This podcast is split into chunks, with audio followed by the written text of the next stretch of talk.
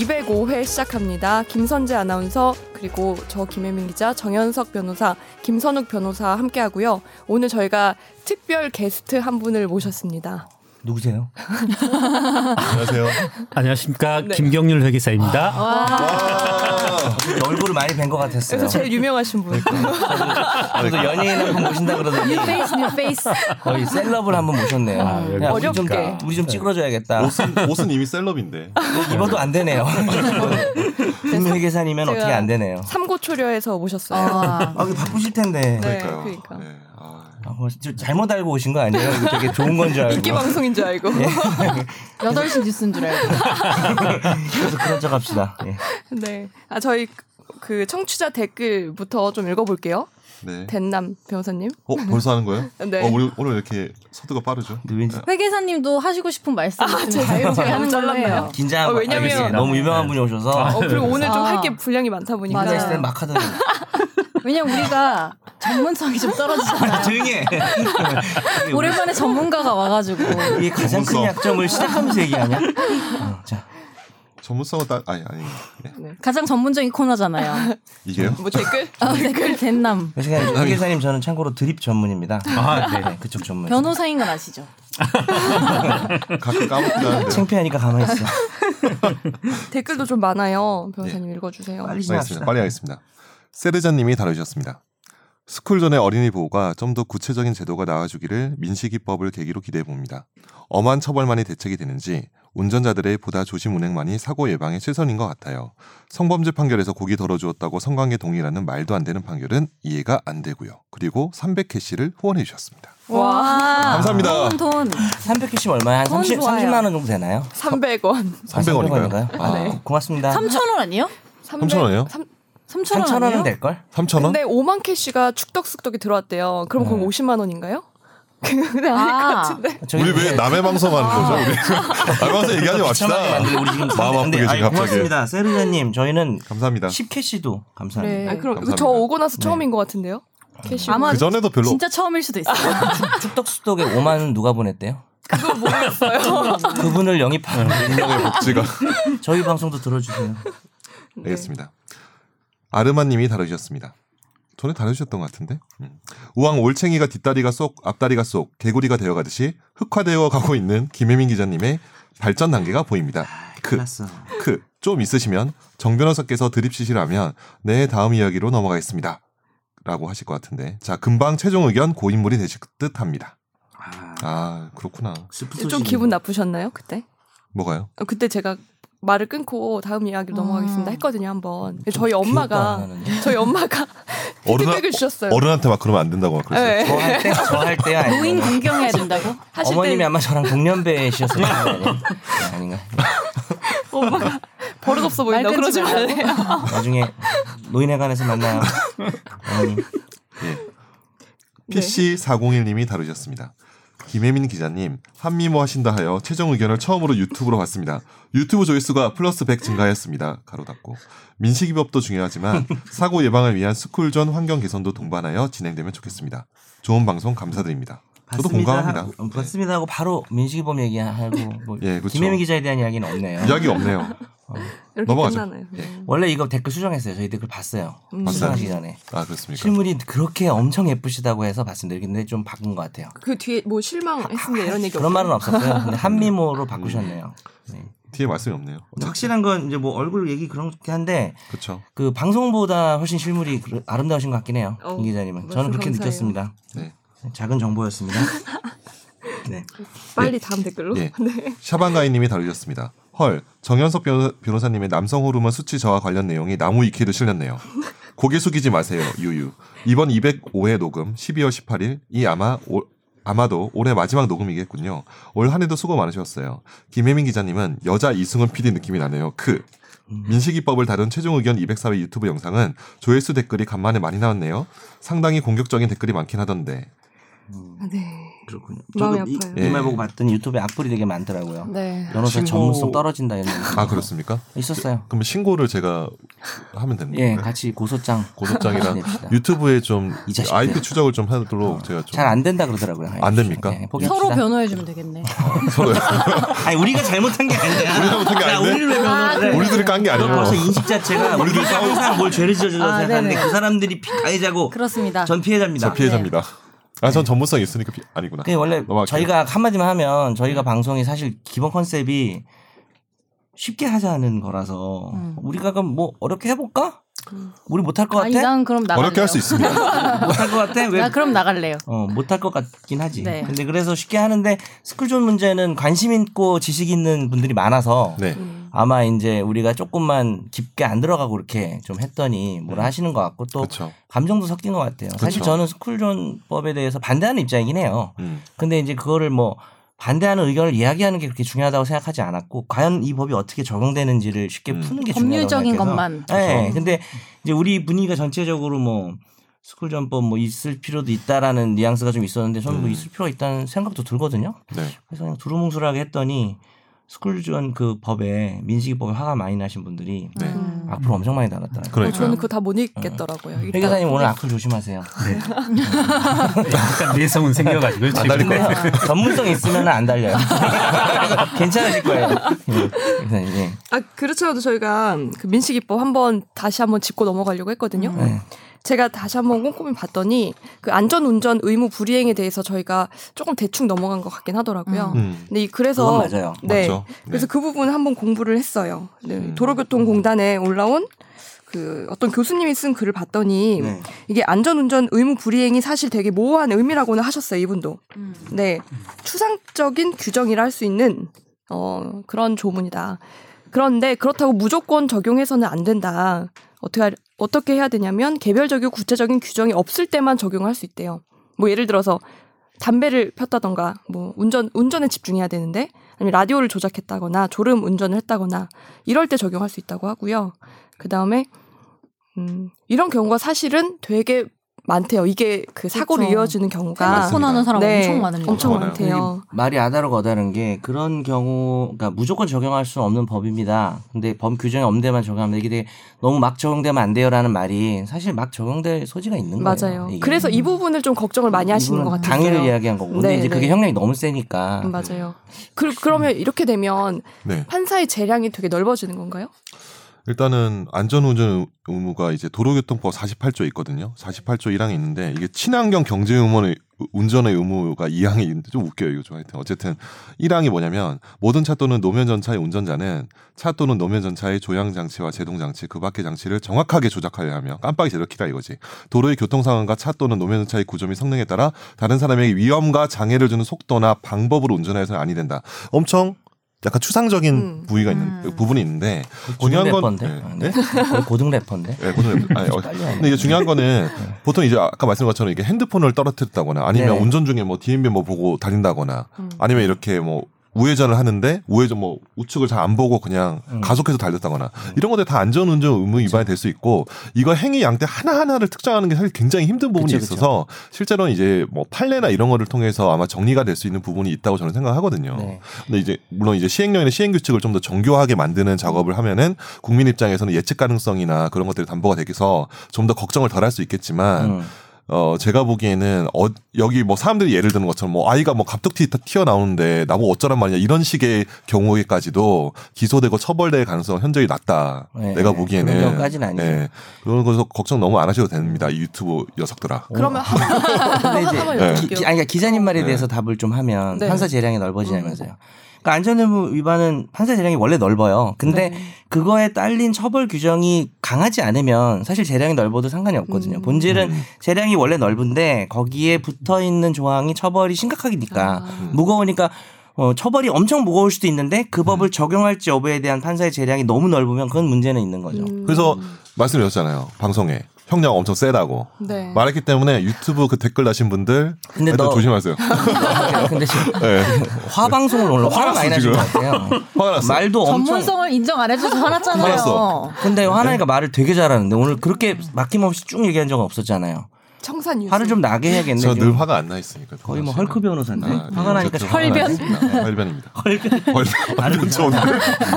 헐크 변호사 헐변. 그러니까 이게 실제로 그렇게 이게 형량이 너무 세기 때문에 검찰이나 경찰도 수사를 할때 음. 기소하기 정말 애매한 부분이 있을 거예요. 근데 법이 사실은 구성 여건이 불명확한 부분은 사실 그 있는 건 사실이에요. 문제가 진짜. 있는 법인 건 확실한 것 같아요. 그래서 좀 많이 좀 개선을 해야 돼요. 근데 또 결과가 너무 심각하니까 그러니까. 아무리 내가 뭐. 조심을 그쵸. 하든 네. 천천히 달리든 그거는 솔직히 누가 법이 아니면 누가 책임질까라는 생각도 있는 거는 같아. 그쵸. 여전히. 음.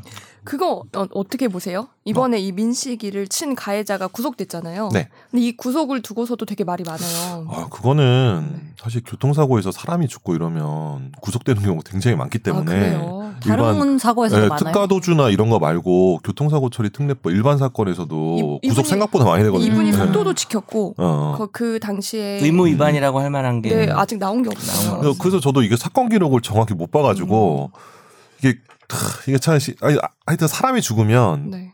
구속을 많이 시키긴 해요. 음. 근데. 예. 의무 위반 그러니까 어쨌든 막 튀어나와서 이렇게 했어도 죽은 결과가 있으면 구속할 수 있다는 말도 맞는데 음. 사실 또 전문성 떨어진다겠지만 제가 이 사건을 정확하게 그분 걸 보진 못했어요. 근데 네. 만약에 아무런 법 위반이 없다. 그러니까 우리가 법을 처벌하려면 과실이나 고의가 있어야 되는데 과실이라고 볼 만한 게 전혀 없는데 구속했으면 그건 잘못된 거예요. 그렇죠. 음. 아마 근데 그렇게까지는 안 했으리라는 신뢰가 있고 과실이 있으실 것 같아요. 네. 제 근데 생각에는. 제가 이번에 음. 안 그래도 이 이후에 운전하면서 되게 음. 유심히 봤어요 스쿨존에. 근데 생각보다 그 감시 카메라 30 진짜 음. 있고 하더라고요. 음. 근데 진짜 느려요. 이게 3km 삼- 그러니까 60으로 가다가 20 몇으로 달 60으로 어. 가다가 줄일 거 아니에요. 여튼 음. 일관되게 30으로 달리진 않잖아요. 근데 60으로 가다가 30으로 낮추는 거 그러니까. 되게 느려요. 생각보다. 네가 속도강 아니야? 아니야. 그건 아니 되게 느리고 한번 해보세요, 여러분. 여기 보지 저쪽인? 것 같은데. 페레 봤어? 안 봤어, 안 봤어. 안 봤는데 아니네. 속도가. 되게 느려서 맞아. 제가 볼 때도 좀더이 영상만 볼 게 아니라 그 상황을 좀 더 자세히 봐야 될 것 같다는 생각이 오늘도 제가 들더라고요. 지각한 게 학교 옆에 학교 학교 계속 있더라고요. 계속. 아, 그래요? 목동- 10개가 연속으로 아, 있어가지고 오셨구나. 지각했어요. 아닌 것 같은데. 동선을 내가 아는데 저희- 어, 옆에서 회 기사님 어떠세요? 노인학교였나? 잘 지키시나요? 아, 저도 스쿨존에서? 스쿨존이 되게 짧은 줄 알았는데 되게 음. 넓더라고요. 생각보다 네, 구간이요? 네, 네. 아. 목동 2단지 그 얘기, 사는데. 제 얘기가 아, 그 뭐, 얘기예요. 그, 그냥 진짜. 말씀하시죠. 당연히 저는 이제 짧은 구간이고 한 30km 지키고 사는 줄 알았는데 네. 집사람이랑 같이 타면서 쭉 보니까 상당히 길더라고요. 그러니까 네. 매번 어겨웠던 것 같아요. 음. 아, 우리 셀프 점검을 해보시니까 아, 범법자신 거네요. 네, 범법자와 함께하는 아, 최종 의견. 사실 우리는 범법자가 모두 4명 있었는데 사실 우리 모두 다 범법자야. 나도 많이 안 섭외 시켰다고 잘못한 거. 아니에요? 그럼. 한 명이라도 법을 지키는 사람을 왜냐면은 좀 솔직히 말해서 어. 한 60으로만 80이 아니어도 60 달리다가 30으로 떨어뜨리는 거 되게 답답해요. 아, 그러면은 맞아. 약간 차가 정지된 거 아니, 같아요. 아니, 아니. 진짜. 어 맞아. 진짜로. 저도 그래요. 네. 아니, 뭐 알고 있으니까요. 네. 여기까지 하, 할까요? 네, 다루면 될 것 같고요. 네. 네, 청취자들의 사연과 질문 코너로 넘어가겠습니다.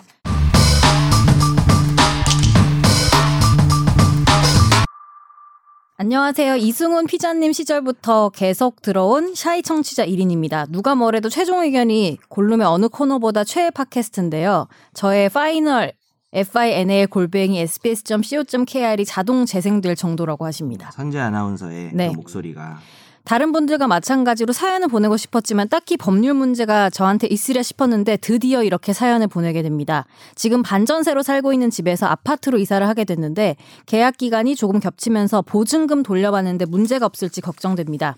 사실 관계는 현재 거주 중인 주택 2년의 임대차 계약을 2016년 12월에 체결을 했고 계약금은 5,500만 원, 월세 10만 원이고요. 같은 날 전입 신고 확정일자까지 했고 계약 만료일까지 어, 묵시적 갱신 상태로 현재까지 19년까지 거주 중이고요. 그런데 이사할 아파트가 결정돼서 집주인에게 문자로 계약 종료 의사를 통보했고 통보일로부터 3개월 뒤인 2020년 2월 13일에 계약이 종료된다고 이해하겠다는 의사를 통보했고 집주인도 동의한다는 내용으로 회신을 했습니다. 그리고 새로운 주택은요 공공임대주택이고 전세자금 대출을 받으셨대요. 그래서 어, 계약 기간 개시 이후에 바로 전입 신고할 것을 은행과 새로운 이 임대인이 요청을 했는데 이런 상황에서 기존 집에서 보증금을 받기 전에 새로운 주택으로 전입 신고를 하게 되면 여기에 묶여 있는 보증금 5,500만 원에 대한 권리를 지키는 방법이 어떤 게 있을까요? 물론 그 전에 다음 세입자를 구해서 돌려준다면 가장 해피하겠지만 그건 배제하겠습니다. 오랜 청취자 짬에서 나오는 바이브로 전세권 등기나 임차권 등기 명령을 떠올려 봤지만 아직은 돈을 못 주겠다던가 세입자를 받아 줄 수 있다던가 말도 하지 않은 상태에서 다짜고짜 하게 되면 싸우자는 신호로 받아들여질 것 같아서 조금 꺼려지는 게 사실입니다. 또 한 가지 제가 생각해 본 건 전 결혼한 상태고 아내와는 주말 부부여서 아내를 기존 주택에 전입 신고를 하고 보증금을 받을 때까지 유지를 하고 저는 새로운 곳에 전입 신고를 하는 게 유효한 방안이 될 수 있을지요? 아, 근데 이분 법을 되게 잘 하시는 것 같아요. 음, 맞아요. 지금 완벽해요. 이게 지금 변호사 약간 맞나? 답정로 변호사? 아닌가? 답을 알고 계신 것 같은데 어 지금 그것까지 정확해요. 근데 이분이 너무 잘 알고 계시니까 청취자분들한테도 좀 소개 약간 간단히 설명하면 이 주택 임대차 보호법에서 임대차 기간이 만료하기 6개월 전에서 1개월 전 사이에 어 별다른 임대인이나 임차인 별 얘기가 없으면은 그래서 임대차 기간 지나게 되면 계속 되는 걸로 보고요. 그 전 계약이 3년이든 5년이든 뭐든 최단 기간이 2년이 보장이 됩니다. 근데 이렇게 됐을 때 임차인이 깜빡하고 그냥 묵시갱신이 되는 경우가 있기 때문에 중간에 임차인은 저 나갈래요라고 말할 수가 있고 그 말을 임대인이 들은 날로부터 3개월 뒤에 나갈 수 있습니다. 그때까지 차임 무조건 내야 되고 임대인도 준비를 해야 되잖아요. 이거 시중에 1개월로 아시는 분들이 되게 많으신데 그래서 이분 지금 그렇게 하신 건데 그거보다 좀 더 일찍 나가야 되는 상황인 거죠. 음. 어, 그럼 이제 딱 두 개 설명할게요. 제일 중요한 핵심 개념은 대항력하고 우선 변제권인데 사실 대항력은 집주인이 바뀌어도 계속 살 수 있는 거고 이분은 지금 그 문제되지가 않죠. 근데 이분은 보증금을 못 받은 게 문제잖아요. 음. 근데 보증금을 받으려면 대항력도 갖추고 그 확정일자도 받아놔야 돼요. 네. 다 받아 놓으셨는데 본인이 나가면 전입을 빼면 이 집에 대한 대항력이 사라져요. 그렇죠. 그러면은 우선 변제권도 사라지는 거죠. 음.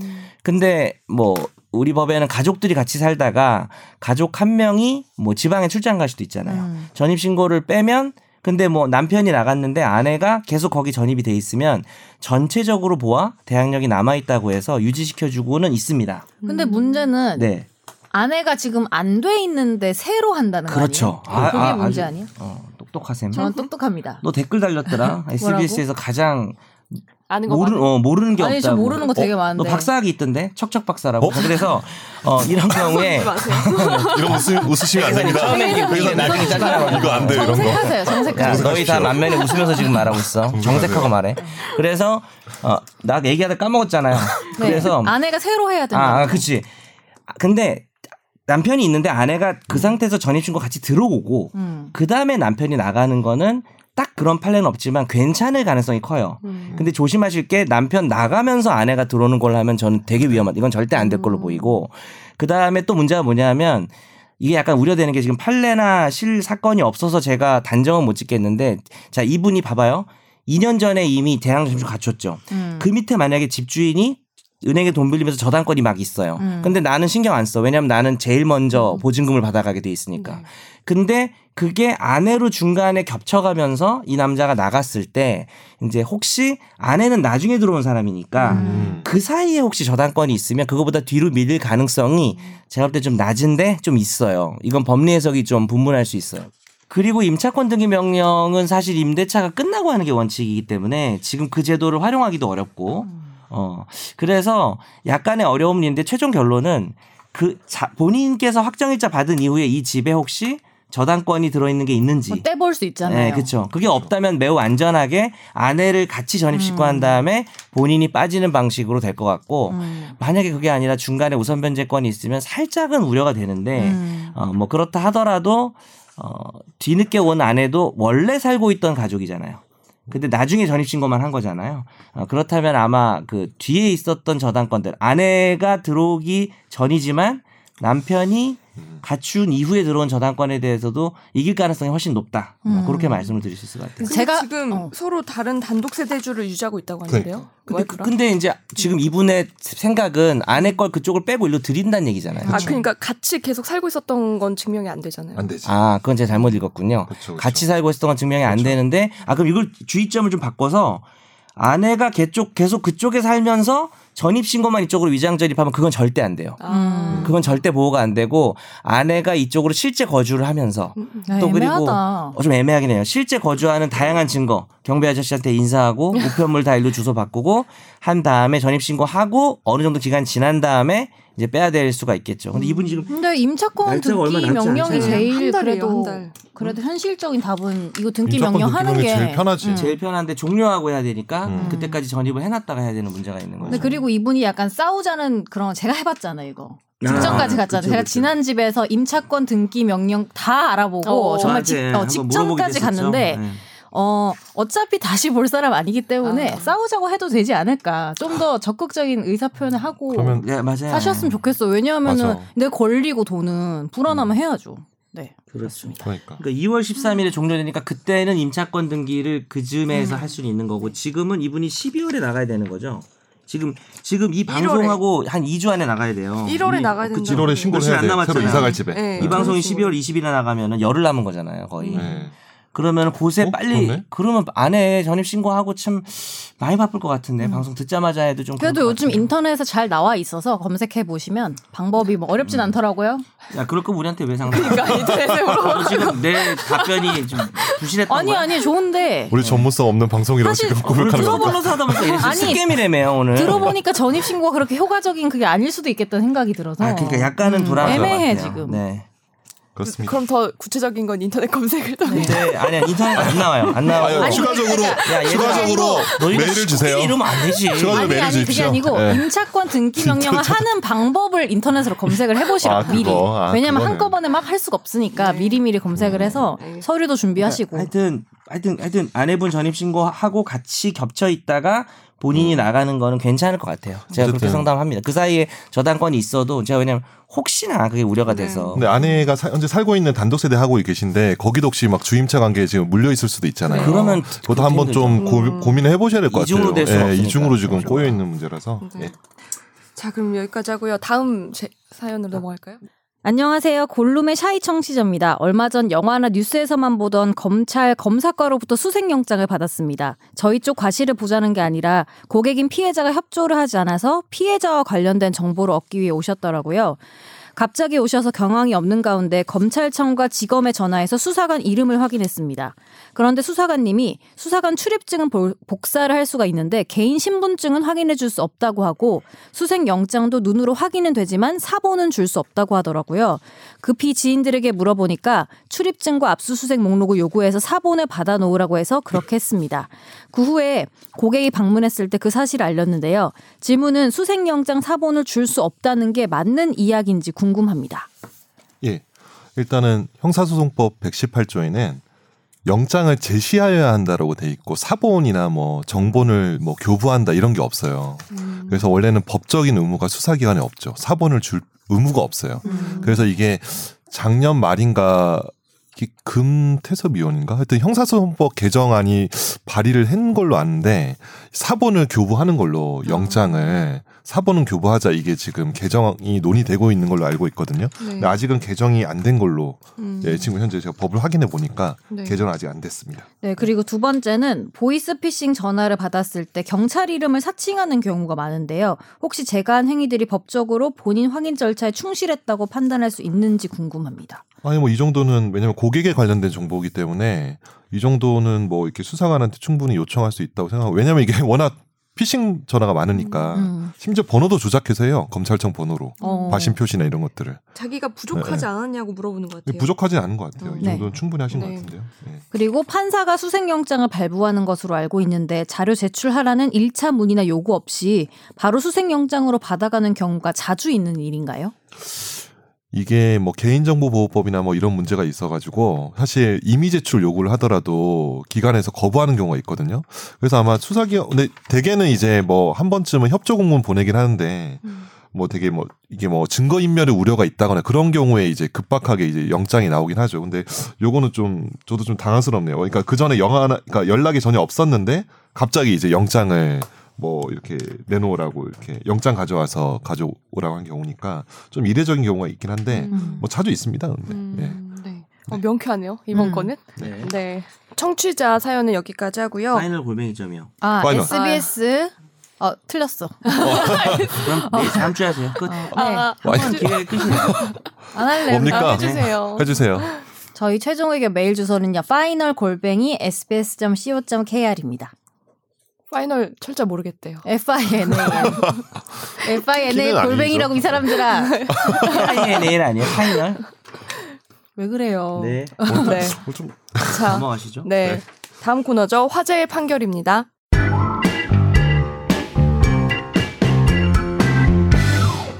술을 마시고 전동 킥보드를 모는 것은 음주운전에 해당할까요? 유잼. 이 씨는 지난 4월 오전 7시 30분께 서울 동작구의 한 도로에서 약 100m 구간을 혈중 알코올 농도 0.209%의 만취 상태로 전동 킥보드를 몰고 지하철역 출구에서 걸어 나오는 A 씨를 들이받아서 팔꿈치와 정강이 등의 타박상을 입힌 혐의를 받고 있습니다.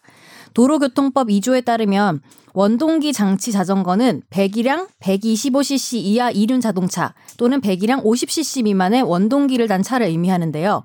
전기 자전거, 전동 킥보드, 전동 휠, 듀얼 또는 외발 전동 휠 등이 이에 해당하고 서울중앙지법은 도로교통법상 음주운전 등으로 기소된 이 씨에게 최근 벌금 500만 원을 선고했습니다. 네. 음. 넘어가시죠. 제가 다 설명했어요. 이게 아마 중요한 거는 도로교통법에 차가 원동기 장치 자전거가 들어가 있어요. 음. 125cc 이- 이륜 자동차니까 네. 그뭐 스쿠터 음. 그런 거. 어. 또 신났어 차 네. 얘기하니까. 아, 차 얘기하는데 그러면 어. 그냥 킥보드는요? 그냥 킥보드도 근데 이거 해당해요. 전동 어? 킥보드. 이륜 자동차. 배기- 전동. 배기 아니죠. 배기가 없어. 어? 배기 없지. 나의 어떤 힘을 야, 아. 전기네? 그러면 네. 아, 전기도 롤러 차에 들어가. 되냐? 예? 롤러 스케이트도 되냐고. 롤러 스케이트요? 롤러 블레이드. 어 잠깐만. 아니, 그러니까 자전거는 아니, 이게 킥보드 중에 그냥 사람이 전동- 미는 거 있잖아. 음. 그건 안 되죠. 음. 음. 애기들이 타는 거. 근데 자전거 음주는 뭐 앞으로 단속한다고 하- 봤던 것 같은데. 네, 맞아요. 네. 자전거 잠깐만, 음주 자전거가 많잖아요, 한강에. 운동기 장치 자전거. 자전거도 들어가요. 자전거. 네. 자전거도 차에 그럼- 들어가기 때문에. 그럼 자, 자전거 탈 때도 운전면허증 필요해요? 제가 알기로 전동 킥보드는 면, 면허증이 필요하거든요. 네네 맞아요. 전동 킥보드 필요하죠. 근데 제 말은 보통 우리가 한강에서 타는 자전거를 음. 타고 음주운전을 하는 거예요. 아 그러면 처벌이 가능하다. 그런 사람이 되게 많아가지고 음. 어, 그런 것 사고가 같아요. 많아가지고 음. 그걸 본 것 같은데 킥보드는 모르겠어요. 자전거 자전거는 아, 자전거 아니, 그냥 자전거도 들어가. 자전거 음주운전이 심각해서 음. 바뀐 법에 따르면 자전거 음주운전 시 범칙금 3만 원을 부과하거나 단속 기준은 혈중 알코올 농도 0.05%고 음주 측정을 거부하면 범칙금 10만 원이 부과된대요. 그 맞아요. 일반 그래서 자전거도. 도로교통법에 보면 차라고 하는 거는 음. 다섯 가지 정도가 돼 있어요. 자동차, 네. 건설기계, 원동기 장치 자전거, 그리고 자전거. 그다음에 아. 다섯 번째 좀 웃긴데 사람 또는 가축의 힘이나 그 밖의 동력으로 도로에서 운전하는 거. 그래서 인력거 뭐 포함될 수도 있는 거예요. 근데 차라고 하는 게 이렇게 포함돼 있고 지금 제가 가져온 이 화제의 판결은 전동 킥보드가 이 중에 3번인 원동기 장치 자전거에 해당한다는 거고 근데 자전거도 도로교통법에서 차로 다루고 있기 때문에 규제할 수 있는 방법이 있고 또 최근에는 이제 음주운전이 심각해서 뭐 범칙금 규정 같은 것도 새로 생긴 걸로 알고 있습니다. 그러니까 이게 중요한 건 원동기 장치 자전거가 배기량 50cc 미만의 이제 원동기를 단차가 들어가는데 전기를 동력으로 하는 경우에는 전격 출력 0.59kW 미만 이런 식으로 해서 네. 이게 다 이게 들어가 있어요. 전기도 돼. 네. 그러니까 한마디로 이제 매연을 이게 그러니까 그, 휘발유나 그러니까 이렇게 그 원동기라는 단어에 어, 어, 어. 전기도 들어간다는 거죠. 그렇죠. 이 들어 네. 원동기 장치 자전거에 이제 전기로 하는 것도 다 들어가는 거예요. 음. 근데 어. 아무 장치도 없는 킥보드는 들어갈 수 없다는 거죠. 없다는 거죠. 왜냐하면 자전거도 원동기가 아니고 아니니까. 자전 사람- 어. 그러니까 자전거가 이, 이 물리적 힘을 이용해서 되게 속도가 세지잖아요. 네. 그래서 들어가는 거고 그냥 킥보드는 그냥 발로 구르는 거잖아요. 음. 이건 들어갈 수가 없죠. 네. 오십 킥보드 편집하기 근데- 힘들겠다. 근데 전동 킥보드가 진짜 문제가 많긴 해요. 그죠? 이거 뭐라고 부르 무슨 킹라니? 음. 뭐라고 킹라니? 킹라니. 뭐 아무 데서나 막 튀어나오고 아, 그리고 특히 밤에 저희 동네는 1인 가구가 많아서 음. 그런지 모르겠는데 밤에 차가 없잖아요. 그런데 그냥 막 도로 막 쌩쌩 달려요. 뭐가 킥, 킥보드가 킥, 전동 킥보드 탄 사람. 전동 킥보드. 어. 요즘에 되게 이거 위험해. 공유가 돼가지고 어, 자기가 네. 타고 아무데나 맞아, 갖다 놓으면 맞아. 돼요. 음. 아무 데나 거의 버리다시피 하면 되는데 맞아, 쓰러져 있고 어. 세그웨이는 어떻게 되는 거야? 이렇게 네? 그냥 가는 거 이렇게. 그거요? 그건 그만큼 안 걔도 나요. 걔도 외발 음. 드- 휘- 외발 힐도 여기 원동기 장치 자전거에 들어가는 막 걸로 알고 있어요. 아 그러다 돌 진짜로요? 필요는 없을 것 같아요. 그랬었지. 지금 굳이 돌 필요 없을 것 같고요. 그 회계사님 앞에 부끄럽네요. 그런 거 타고 되게. 랩도 하더라고요. 부끄럽습니다. 예, 어쨌든. 네, 넘어가시죠. 네. 네. 손님 계신데 우리 그만하죠. 제일 제일 중요한 코너 이제 시작하려고 합니다. 와. 네, 집중 탐구 시작하겠습니다.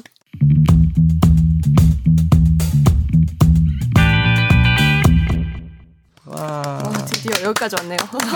오늘은. 전문적일 걸. 야 댓글 달아봐. 앞으로 안 달릴 거예요. 댓글 달아봐. 사실 악플 때문에 모신. 거예요. 저희가 전문적이지 않다 그래가지고 어. 앞으로 오셔 매주 한. 명씩 나와요. 아 진짜로요? 네. 다음 주에 문재인 대통령 나와요. 정말 진짜입니까? 정치 전문가? 제가 지금 BH 확인해봐도 됩니까? 자 이번. 집중 탐구는 저희가 삼성 바이오로직스 준비를 했는데요. 어, 우선 열심히 공부하신 김선욱 변호사님께서 앞부분 간략하게 개요를 설명해 주실 거고. 아니 이거 기자님 해주세요. 이거. 아, 저요? 예, 예. 아 그래요? 개요는 아 네, 개요. 개요 정도는 뭐. 다들 어려워서 피하고 아 있어. 그럼 간단하게 말씀만 드릴게요. 너무 어려워요. 네 어렵죠. 제목을 난 이렇게 달았어요. 삼성은 좋아하겠지만 기자들도 사람들도 별로 관심 없는 쌈밥 판결. 정말 네. 좋겠다 삼성. 예. 이게 삼바라고 저희가 얘기는 정말 많이 들었지만 이게 무슨 내용인지 한 번도 제대로 안 적이 없기 때문에 이번에 선고가 어, 부분이지만 선고가 예, 나온 걸 이제 의미를 둬서 한번 집중 탐구를 해보겠습니다. 사실 이번 판결문은 본류는 아니에요. 음. 그 이제 삼성 바이오로직스의 그 분식회계에 대해서 조사가 들어가니까 금감원 등에서 이거를 이 관련자들이 어떻게 증거를 숨기려고 했는지 이 부분에 대한 판결이 먼저 나온 겁니다. 음. 근데 이거는 대부분 다 유죄 인정을 받았고요. 그리고 그 앞 본류에 대해서 아직 기소조차 안 했죠. 그리고 그래서 재판부에서는 아, 우리는 그 부분에 대해서 판단조차 할 수 없다. 하지만 음. 그걸 판단하지 않더라도 증거 인멸은 너무 음. 확실하다라고 판단을 내렸어요. 그렇죠. 네. 근데 저 약간 본격적으로 들어가기 전에 우리 네. 회계사님 그렇죠. 소개 좀 합시다. 소개도 하- 듣고 약간 그러니까, 그리고 아. 왜 이거 전문가가 되셨는지도 좀 들어보고 우리 어쩌다 저희 같이 네. 전문성 없는 싶습니다. 말이라도 많이 하게 해드려 아까 좀 챙겨드리는 좀 것도 없는데 응, 뭡니까 자기 그게? 네? 응, 회소, 회소. 남소 아, 여소 아니고. 회소. 회계사님 제가 소개. 능력이 부족해서 아니요. 앞부분에 좀 길게 설명드렸어야 되는데 우선 그럼 앞부분에 소개했었는데. 네, 더- 더 길게 듣고 싶어요. 네, 그- 그러면 이걸 여쭤볼게요. 네. 그 이, 이쪽 삼바에 관심을 네. 갖고 언제부터 그. 네, 이쪽 전문가가 되셨는지 저희들이 이제 그 이제 앞에 전이라고 붙여야 될것 전, 같은데 네. 전 참여연대 이제 네. 집행위원장이었고요. 음. 네. 저희들이 주로 어, 경제 권력 감시를 음. 주로 하는 기관으로서 이제 경제금융센터 소장도 맡고 있었습니다. 그래서 2015년에 어떤 사건이 있었냐면 네. 제일모직 삼성물산 합병이 있었고요. 음. 이 과정에서 사실은 저희들이 문제 제기하지 이전부터 뭐 주식 사이트라든가 네. 그다음에 세간에서 그런 의혹들이 많이 제기가 됐었죠. 음. 이게 일방적으로 이재용 부회장을 위한 그 일, 합병 일방적인 합병 뭐 비율 결정이다 이런 문제 제기가 많았었고 저희들도 이제 그러한 소식 들을 접하고 이제 계속 팔로우하는 과정이었죠. 합병 비율이 어떻게 전개되고 있고 그 이후에 합병 이후에는 각 그 합병사들 종전 자회사들이 어떻게 어, 유지되고 있나 이렇게 보던 와중에 삼성 바이오로직스 감사 보고서에 이제 특이점을 발견해가지고 음. 네, 그걸 이제 맨 처음에 어 이건 좀 앞뒤가 논리적으로 안 맞는 것 같다 해서 맨 처음에는 금융감독원에 질의서를 보냈고요. 사실 큰 기대를 안 하고 근데 음. 뭐 망회의 소득이라고 해야 될까요? 음. 답변 어떤 게 어 우리가 봐도 문제 있다 이런 식으로 왔어요. 그 어. 자꾸 삼성은 금감원에서. 답이 용. 뭐야 어, 긍정적인 답변이 왔다. 자신들 회계처리 문제 없다라고 왔다라고 이제 왜곡하는데 전혀 아닙니다. 저희가 그 답변서도 가지고 있는데 어, 어. 실제로 문제가 있다고 왔어요. 사실 전혀 기대하지 않았는데. 기대 안 했는데. 예, 예, 예. 네. 그리고 그걸 근거로 해서 저희들은 이제 감리 요청서를 어. 제출했던 거고요. 네. 그 감리에 대해서 일반적으로는 되게 빨리 결론이 나는데 좀 지난한 과정을 거치면서 1년 넘게 과정을 거치면서 2018년 5월 1일 날 음, 금융감독원이 이제 판단을 내렸죠. 고의적인 회계 분식이다. 이렇게 네네. 판단을 내렸고요. 음. 그, 마- 예, 네, 예. 그 뒤에 증선위로 갔죠. 그렇죠. 네, 네. 그러니까 과정. 이 지금 판결이 증거 인멸에 대한 판결이었고요. 방금 제가 뭐라고 말씀드렸냐면 2018년 5월 1일 날 금융감독원이 고의적인 회계 분식이라는 판단을 내렸고 음. 이때부터 이제 재밌는 사건들이 발생하고 그 증거 인멸도 이제 이때 발생한 건데 음. 사실 약간 여담이고 재미있을지 모르겠는데 지가 그때 그 생생한 분위기들을 다 알거든요. 2018년 5월 1일 날 금융감독원이 이렇게 사전 통보를 해주고 음. 금융감독원 입장에서는 장애 시장에 영향을 미치는 것을 최소화하기 위해서 이제 쉬는 날 음, 음. 노동절 때 네. 그렇게 네. 발표한 아 건데 그렇네요. 노동절 네. 때. 그랬던 기억이 난다. 삼성이라든가 그다음에 심지어는 정치권에서도 이게 지금 뭐 하는 짓이냐 이렇게 갑작스럽게 발표해 버리면 시장에 막대한 영향을 미친다고 음. 해서 상당히 금융감독원을 공격했고요. 아. 어 저도 그때 이제 이 와중에서 빨리 금융감독원 사람들을 접촉해야 되겠다. 음. 금융이라든가 네. 정당 네. 정부 관료들에 의해서 오염되기 전에 빨리 한번 금융감독원 사람들을 음. 만나야 되겠다 해가지고 제가 5월 2일 날. 오전에 사실은 어, 내 약속을 생일인데? 잡고 아, 예. 생일 생일 제 생일이 생일을 이제 기억하게 됐어요. TMI였어요. 아 괜히 들었다. 그래서 그 말이? 되게 그래서 그 말이 되게 의미심장하네. 네, 오염. 오염되기 전에 오염되기 네. 전에. 금융 정당 이런 네. 어, 음. 네. 세력들의 금융감독원의 생각들이 그리고 문서들이 예, 오염되기 전에 빨리 만나야 되겠다. 그래서 음. 5월 2일 오전에 만났고요. 음. 이게 이제 재밌는 게 사실 상당히 강경한 입장 발표를 했어요. 5월 2일 날 삼성전자가 여기 이제 음. 판결문에도 나오는데 일단 그 사건부터 해보면 5월 2일 음, 8쪽입니다. 판결문 네. 판쪽에 로직스 임원들은 같은 날 1시 30분경 서울 중구 세종대로 39에 있는 상공회의소에서 금감원 감리와 관련한 입장을 발표했는데 이때 이 현장에 갔던 기자분들이 저한테 몇 분 전화하셨어요. 그래가지고 어, 왜 이리 사람들이 이렇게 강경하냐. 음. 그리고 기자들한테 한마디로 뭐 땡땡댔다고나 할까. 음. 너희들 왜 늦게 들어오냐. 그리고 질문을 안 받는다 뭐 이런 식으로 음. 상당히 그리고 자신 있어 하십니다. 음. 회계사님 이런 식의 음. 한, 그 말씀을 전달해 주더라고요. 그래서 이게 뭔가 했는데 그 위에 판결문을 보시면 판결문 위에 보시면 음. 5월 2일 날 1시 30분에 방금 상공회의에서 회의소에서 그와 같은 것을 하기 직전에 네. 8시에 삼성전자 서초 사옥에서 이제 모인 거죠. 아, 본사에서. 네. 오, 예, 예. 그렇네요. 네. 그러니까 부랴부랴 모인 거죠. 그렇지. 모여서 대책 회의를 하고 그러니까. 이 회의 때 5월 1일이 공휴일이었는데 5월 2일 8시에 아까 제가 오염되기 전에 저는 그러니까요. 금감원 네. 사람들을 네. 만났다고 했는데 삼성 분들은 누구를 불렀는지 한번 보십시오. 로직스 임직원 다 불렀고 변호사 불렀습니다. 사문 변호사. 삼정회계법인 회계사 불렀죠. 음. 안진회계법인 회계사 불렀죠. 불렀을 때 네. 이제 대책 얘기를 한 거죠. 음. 그리고 저는 또 이 부분도 재밌었는데 본격적인 어떤 전격적인 행동을 2018년 5월 5일 어린이날에 합니다. 아, 아, 어, 어린이날에 했구나. 그렇죠. 와, 이게 쉬는 이제- 날 일을 많이 예. 하시네요. 이게 많이 증거인멸. 혐의에 대한 어떤 구체적인 음. 그 혐의가 출발되는 곳이거든요. 아. 제 생각엔 다들 이제 바쁘신 분들이라 5월 3일, 4일 이럴 때는 시간이 안 나지 아. 않았을까. 그러니까. 그래서 네. 야 너희들 자꾸 뭐 선약 있다 어쩌다 하지 말고 5월 5일 날 다 모여. 음. 어, 쉬는 날 다 모여 해가지고 네. 이제 이 구체적인 혐의가 드러나는데 뭐 바이오제 콜옵션 행사 뭐 그리고 오로라 이른바 오로라 TF 언론에도 많이 나왔고요. 네. 그다음에 뭐 뒤에도 나오지만 VIP, JY, 부회장, 미래전략실 음. 이런 키워드들을 중심해 가지고 이런 키워드들이 들어간 문서를 싹 지워버려라. 아, 네. 음. 이런 행위가 이제 일어난 게 그러네요. 5월 5일 이날입니다. 음. 야, 어린이날에 정말 그런 일을 하시는 분이거든요. 네. 5월 1일 예, 전격적으로 상당히 제가 봐서도 삼성에서도 급박하게 움직이는 그러니까 며칠 단위로 이렇게 막다 그렇습니다. 일어난 일이네요. 그렇습니다. 음. 예. 근데 이렇게 증거 인멸을 다 같이 모여서 한 거를 검찰이 어떻게 밝혀냈을까요? 그러니까. 신기하네요. 검찰에서는 네. 이런 말씀 드려도 되는지 모르겠는데 본인의 능력으로 찾았다고 하고요. 안테, 안테나가 있었을까요? 네. 검사의 능력. 저는 안테나가 사실은 저도 네. 이제 고발인 조사를 받았고 뭐 이런 말씀을 하더라고요. 이런저런 말씀 하더라가 어우 정말 천재이루의 기회로 어. 우연으로 어. 발견했다 그랬는데 저 아무 생각 없이 제가 무슨 말을 했냐면 네. 제보가 있었겠네요 그랬더니 네. 네, 아무 말씀 못 하시더라고요. 아. 아, 제 생각엔 이게 과연 그러면 증거 인멸 음. 이것이 삼성 바이오로직스 바이오 에피스만 있었겠느냐. 음. 사실 이게 지금 가장 큰 키워드가 지금 쟁점이 되고 있는 키워드가 승계이거든요. 네, 네. 승계죠. 그리고 그 승계는 제일모직 삼성물산 합병. 합병. 에서 이루어졌고 네. 그렇죠. 삼성물산 제일모직은 이와 같은 은폐 은익이 없었겠냐는 거죠. 음. 전 빨리 삼성물산에서도 이와 같은 내부 제보자가 음. 빨리 나와줬으면 하는 아, 네. 그렇구나. 여기도 빨리 어디 밑장을 뜯었는지 아. 5층인지 7층인지 네. 아, 이런 걸 아, 제보하는 분이 네. 있어야 되지 않을까. 그러면 이 네. 여기 판결문에 나온 증거 인멸 수법 중에 예. 가장 좀 황당하거나 기가 차거나 뭐 이- 이런 부분 혹시 기억나는 거 있으세요? 이제 판결문 보시면 이런 게 있더라고요. 저도 사실 구체적인 방법에 대해서 몰랐는데 네. 한번 읽어보겠습니다. 네.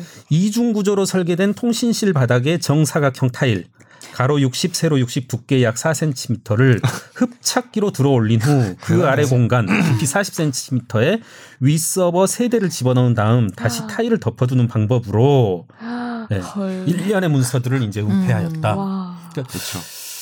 사실은 이제 뭐이 판결문을 쭉 읽어보시면 아시겠지만 여러 문서들이 이제 네. 은폐되었다가 드러남으로써 음. 이제 구체적인 혐의들이 드러났거든요. 네. 그 이제 보시면 어 문서 제목까지 한번 읽어보면은요 미전실에 보고했던 문건들 뭐 이런 것도 있어가지고 그렇죠. 거기는 이제 승계 과정으로부터 이와 같은 2015년에 삼성 바이오로직스가 바이오에피스 지분을 연결 자회사에서 지분법 이 관계회사로 변경할 수밖에 없었던 이유는 제일모직 삼성물산 합병 과정에서 바이오 부분을 과대평가함으로써 음. 이럴 수밖에 없었다. 음. 네, 아. 이런 부분도 나오고요. 그래서 네. 분식회계 그렇습니다. 아니, 아니, 그렇습니다. 예, 예. 사실 예. 지금 이 판결문에는 드러나지 않았지만 그리고 앞서 이제 기자님께서 음. 이것은 회계 분식에 대한 판단보다는 증거 인멸에 대한 판단만이다 이런 거의 말씀 한정해서 예. 거죠. 저도 이제 판결문을 다 봤는데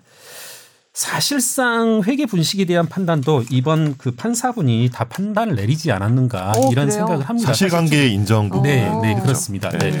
이 여기에는 구체적인 내용이 나와 있지 않습니다만은 이 은폐된 문서 중에 뭐가 있었냐면 그 한겨레 또는 경향에서 이제 보도된 것으로 아는데요. 음. 최근에 네. 그런 게 있습니다. 그 삼정 회계법인 회계사들이 급작스럽게 미전실에 보내는 메일이 이제 드러났습니다. 음. 이 이제 아. 은폐됐던 음, 문서 중에 네네. 저도 이제 그것을 한번 이렇게 열람한 적이 있는데 네. 어.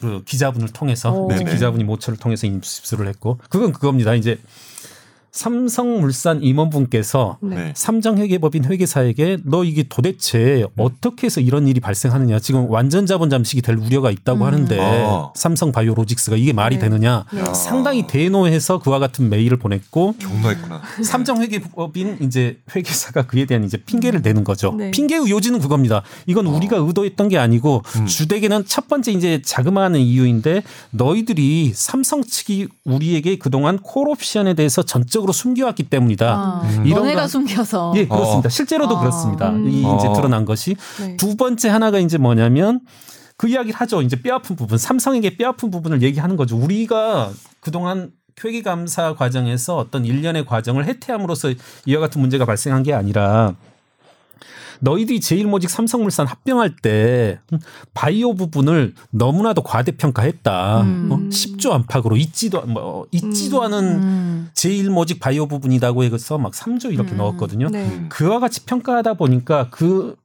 합병 과정에서 바이오 부분을 가대평가하다 보니까 그걸 회계 처리 기준에 음. 음. KIFRS라고 하는 한국 채택 국제 회계 기준에 따라 회계 처리 하려다 보면 음. 자연스럽게 완전 자본 잠식이 되게 된다. 한국 이런 회계 기준. 네. 네, 네. 그렇죠. 이렇게 네. 이제 설명을 합니다.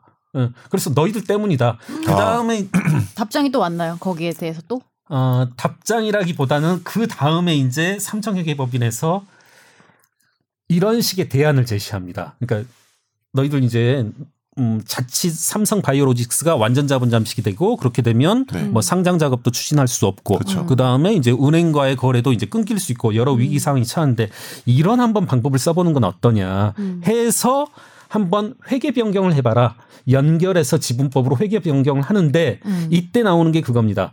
반드시 이런 거죠. 좀 비유를 하자면 적절한 비유일지 모르겠지만은 제가 이제 제 아들내미 이름이 이제 실제 재현인데 이제까지는 아들내미라고 했는데 한번 조카로 한번 바꿔봐라 이런 거거든요. 실제로 갑자기? 아들 그러지 바이오에피스를- 못하는 그런 겁니까? 바이오에피스를 아. 자회사가 아니라 관계회사로 한번 바꿔봐라. 아. 어. 근데 자회사에서 비유 뭐 주식을. 보유하고 있는데 어떻게 자회사가 관계회사로 바뀝니까? 그런 겁니다. 이제 그랬을 어떻게 때 자식이 조카가 됩니까? 이어조카네 이 일종의 마법을 어. 하려면 어. 바이오 에피스를 음. 아들내미를 한번 상장을 시켜봐라. 음. 상장한다는 근거를 가지고 네. 한번 아들이었다가 조카로 바뀐다라고 해보자 하는데 음. 실제로 그렇게 진행합니다. 미전실에 보낸 문서에도 그렇고 음. 삼성 바이오로직스도 미전실도 그렇게 알고 있는데 사실 이게 실패를 해요. 아. 음. 상장조차도. 그럼 이제 음. 이유가 없는 거잖아요. 그렇지. 모든 게 끝나고 그럼 완전 자본 잠식이 돼야 되는데 되는데 이제 삼성은 어떤 핑계를 대냐면 그러니까 사실은 또 삼 그 상장이 실패했다는 것을 또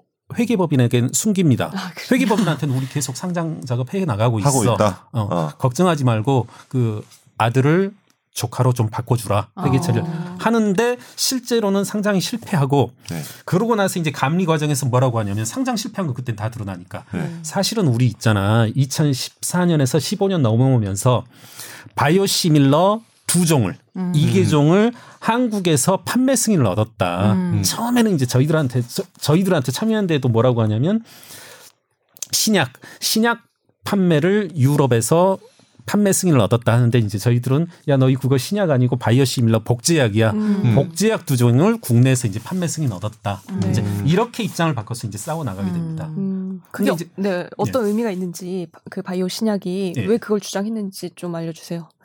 이분들은 네. 그거죠. 바이오 시밀러 어, 바이오 바이오 시밀러는 절대 신약은 아니고요. 절대 아닙니다. 네. 바이오 시밀러는 신약은 절대 아니고 복제약과 가깝습니다. 카피약. 저희들이 이제 예, 카피약, 카피약이라고 하면 이제 삼성 측은 좀 약간 상당히 대노하는데 예. 일단 아니, 편의상 복제약이라고 하고 그런 의견이. 있다라고 제가 한 겁니다. 예, 예. 네. 비스무리한 양. 네. 예, 예, 복, 어, 복제약이라고 이해하셔도 크게 뭐 지장이 없으십니다. 음. 바이오 시밀러 회사를 만들었는데 그 회사가 복제약의 판매 승인을 국내 판매 승인을 얻었다는 게 어떻게 기업 가치의 급격한 상승을 야기하냐는 아. 거죠. 그러니까 음. 제가 자주 예를 드는데 제가 SBS가 버스 회사를 만들었어요. 네. 버스 회사를 만들어서 음. 2012년에 만들어서 2015년에 이제 버스 개발을 성공했어요. 음. 그래서 판매를 스- 뭐 국내에서 하려고 한다 승인을 얻었다는 게 어떻게 기업 가치의 상승을 가져오냐는 음. 거죠. 음. 이건 2012년도부터 예고되었던 거거든요. 음. 그러잖아요. 회사를 설립할 때부터 우리는 3년 후에 4년 후에는 버스를 아. 만들겠다, 네. 복제약을 만들겠다라고 예정됐던 거고. 그러니까 회사 설립 당시부터 이미 기업 가치에 반영돼 있던 거를 맞습니다. 음. 그러니까. 사후적으로 네. 예, 그렇게 한, 한- 한다고 해서 어떻게 기업 가치가 음. 증가하는 네. 요소를 할수 있냐 이미 아. 다 반영된 건데 네네네. 그죠? 아. 예. 제가 좀 어떻게 좀 쉽게 설명할까 하고 고민했었는데 변호사님이 정확하게 아 이게 지금 예, 예. 지금 현재 삼성과 검찰 측에 첨예하게 맞서는 곳입니다. 아 그렇습니까? 예. 아. 지금 삼성 측은 자꾸 계속 똑같은 로직인데 어. 음. 우리 바이오시밀러 개발 가능성도 별로 없다가 2015년도에 갑자기, 갑자기? 이렇게 기업 음. 가치가 이렇게 됐다는 거예요. 아, 검찰 측은 야 너희 이미 음. 회사를 만들 때부터 음. 삼성 바이오 에피스 바이오로직스를 만들 때부터 그와 같은 것은 예고됐기 음. 때문에 음. 그와 같은 국내에서 판매 승인이라고 하는 것으로부터 기업 가치 상승은 없었다 없었다. 하는 거고요. 음, 여기. 그것 때문에 어려워하실 수 있는데 이 판결문 중에 주요한 문서 중에 하나 이름이 네. 그겁니다. 음, 어떤 문서 이름이냐면 네. 바이오 사업화 계획이라는 문건입니다. 50쪽 한번 보시면 될 텐데요. 50쪽이 잘 나와 있는데 네. 네. 문서 너무 많아. 예. 바이오 시밀러 사업화 계획. 이게 제가 알기로 지금 현재 삼성과 아, 검찰 사이에 음. 가장 첨예한 쟁점이 되고 음. 제 판단으로는 이 문서의 전말이 드러난 이상은 삼성은 옴싹달싹 할 수 없지 않나 싶은데요. 음. 이게 그겁니다. 여기 판결문에도 내용 판결문엔 안 나와 있지만 삼성 측이 바이오 사업에 대해서 사업화 계획을 세우고 본격적으로 진입한 게 2008년입니다. 그 78년이죠. 예. 이 그 삼성전자에서 어, 하나의 사업 부문으로 이미 했었고요. 2012년도에는 상당한 수준의 음. 어, 복지학 그 이제 음. 임상 1, 임상 2, 음. 임상 3 여기에서 상당히 구체적인 단계에 돌입했었고 그것의 최종적인 결과가 이제 2015년에 나왔던 것. 음. 이것이 이제 삼성 측 내부 문서에 의해서 다 드러났던 거죠. 이거 음. 이것도 다 삭제한 거죠 지금. 그걸 음. 다 삭제해 버린 거죠. 네. 애초에 원본은 금감원에서 야 이거 이런 겁니다. 금감원의 문제 의식은 뭐냐면 여기 이제 판결문에도 나오지만 삼성이 적어도 음. 삼성 바이오로직스라는 하나의 회사를 설립하겠다고 하는 것은 음. 너희 삼성 정도 되면 구체적인 사업화 계획이 있고 어느 정도 제품화에 대한 확신이 있기 때문에 그랬던 거 아니냐. 그리고 바이오 부분을 이재용 부회장의 어떤 승계와 연관된 핵심 카테고리로 잡았다는 건 음. 이미 어떤 구체적인 음. 단계 위상에 돌입했다는 거 아니냐라는 음. 게 이제 이 79쪽에 구체적으로 드러납니다. 음. 그런데 삼성 측은 79쪽짜리 문서를 20쪽짜리로 이제 아. 위조 변조해 버리는 거죠. 다. 삭제해 버리고. 그게 바로 이제 외부 감사법 위반이나 뭐. 야 이거 네. 아 그거 그게 맞나요? 어, 아, 예, 그것도 예, 자본시장법 들어가 있죠. 위반 될 예, 겁니다. 그렇죠, 예. 그렇죠. 그러니까 음. 애초에 79쪽짜리 문서에서는 이거 합작 시 주주별 기대 효과, 음. 그다음 맥킨지 컨설팅 보고서의 여러 가지 인용 문구, cash flow 이런 것들이 음. 다 구체적으로 있어서 회사의 기업 가치를 구체적으로 이제 평가하는데 몇 조짜리다 이렇게 음, 평가하는데 네. 이 부분을 싹 삭제해 버리는 거죠. 그래서 이 회사의 기업 가치는 없다. 아. 음. 아예 평가해 본 적이 없다. 잘 아시겠지만 SBS에서도 보도했던 것으로 아는데 네. 그 10만 원짜리, 20만 원짜리 보고서가 여기에서 이렇게 나오는 거죠. 아. 자기들은 이렇게 내부적으로 79쪽짜리 삼성 바이오로직스는 구체적인 사업화 계획이 있고 몇 가지의 복제약 바이오시밀러 도 구체적인 임상 단계에 돌입했다라는 보고서가 있음에도 불구하고 아무것도 없다라고 하고 음. 몇몇 신용 정보 회사에 10만 원, 20만 원짜리 네. 심지어는 무료로 해가지고 아. 무료로. 아무 기업 가치 평가할 수가 없다. 이 회사 지금 삼성 바이오로직스 너무나도 제품의 어떤 음. 임상 단계라든가 이런 음. 것이 음. 그 단계를 논할 수 없을 만큼 음. 미미한 단계이다. 이런 보고서를 이제 아. 10만 원, 20만 원짜리 만들어 온 거죠. 만들어 온 만들어 거죠. 온 거죠. 아, 무슨 말씀인지 이해가 잘 되네요. 사실은 그래서 저는 이제 제 판단은 이렇습니다. 네. 어, 김혜민 기자님께서 주셔서 이 판결문은 사실 처음 읽어봤는데 이제 더 뭘 가지고 싸울 수 있을까? 음. 사실은 삼성이 예, 몇몇 네. 기자분들이 약간은 의도적으로 뭐 음. 아직은 회계 분식에 대한 판단을 내리기엔 이르다. 음. 뭐 이런 말을 하는데 이것만으로도 사실관계에서 많이 드러났죠. 예, 네. 그렇습니다. 사실은. 네. 그래서 이게 보니까 저도 이제 이걸 보고 뭐 이렇게 좀 정리된 자료를 보니까 이게 삼성 바이오로직스가 이제 그 김태한 그분이 네. 이제 막 구속 막 영장 청구했다 이제 맞습니다. 기각됐는데 네. 그분이 이제 과연 뭐 긴급 대책회의에서 네. 어떤 역할을 했는지 뭐 이게 많이 쟁점이 네. 됐었는데 네. 이게 보다 보니까 이제 이 회사가 2015년까지는 계속 이렇게 적자를 하다가 네네. 음. 갑자기 이제 2015년 4년 2015년에 네. 흑자 1조 9천억을 낸게 네. 이게 바로 아까 전에 말씀하신 것처럼 그 아들을 조카로 바꾼 거. 예. 아, 그러니까 그러니까 이게 바이오로직스가 어떻게 되냐면 이제 바이오로직스가 있고 바이오 에피스가 있거든요. 네. 근데 이제 바이오로직스는 미국에 있는 바이오젠이라는 회사랑 이제 바이오로직스랑 바이오젠이 같이 합자를 해가지고 네. 에피스를 만들어요. 네네. 삼성 바이오 맞- 에피스를 만드는데. 그 삼성 바이오 에피스가 원래 아들이죠. 그렇죠. 합작해서 만들었으니까 그렇죠. 네. 그거를 걔를 이제 종속회사에서 예. 관계회사로 변경을 하면서 알피스 기업 가치가 이제 평가가 이제 뭐 굉장히 이제 고평가되고 그렇습니다. 그러면서 이제 로직스도 같이 이렇게 평가가 예. 올라가는 구조가 되는 네네. 건데 아그 그걸 말씀하신 거군요. 예. 오케이. 음, 네. 음. 근데 우리가 약간 앞에 말을 안 한게 예. 이분들이 뭘 받았는지 이번에 아, 예, 예. 얘기를 좀 해줘야 될것 음. 같아요. 그러니까 저기 형을 네. 형 선거 어떻게 받았는지. 그 형 선고 관해서 제가 좀 정리를 해드리면은 네. 그 소위 말하는 이제 행동 요원들. 네. 그러니까 죄송합니다. 아니 제가 뭐, 뭐 기업에서 굉장히 높으신 분인데 제가 행동 요원이라고 제가 지칭해서 아니 똑같은 굉장히 죄송한데요. 뭐. 예? 똑같 예? 다 같은 아, 그- 똑같은 아, 웃긴 게 받는 판결문에 직원이죠 뭐 판결문에 다. 제가 말씀드릴 게 저 어렸을 때저 아버지 뭐 하시나 이러면 회사원인데요 이랬거든요. 저 저희 네. 아버지 회사원이었어요. 그래서 부장으로 해가지고 이제 명퇴 음. 나가셨는데 IMF 때. 근데 이제 직업이 다 회사원이에요. 네. 회사원인데 어, 회사원들 네. 간이 커 보면은 막.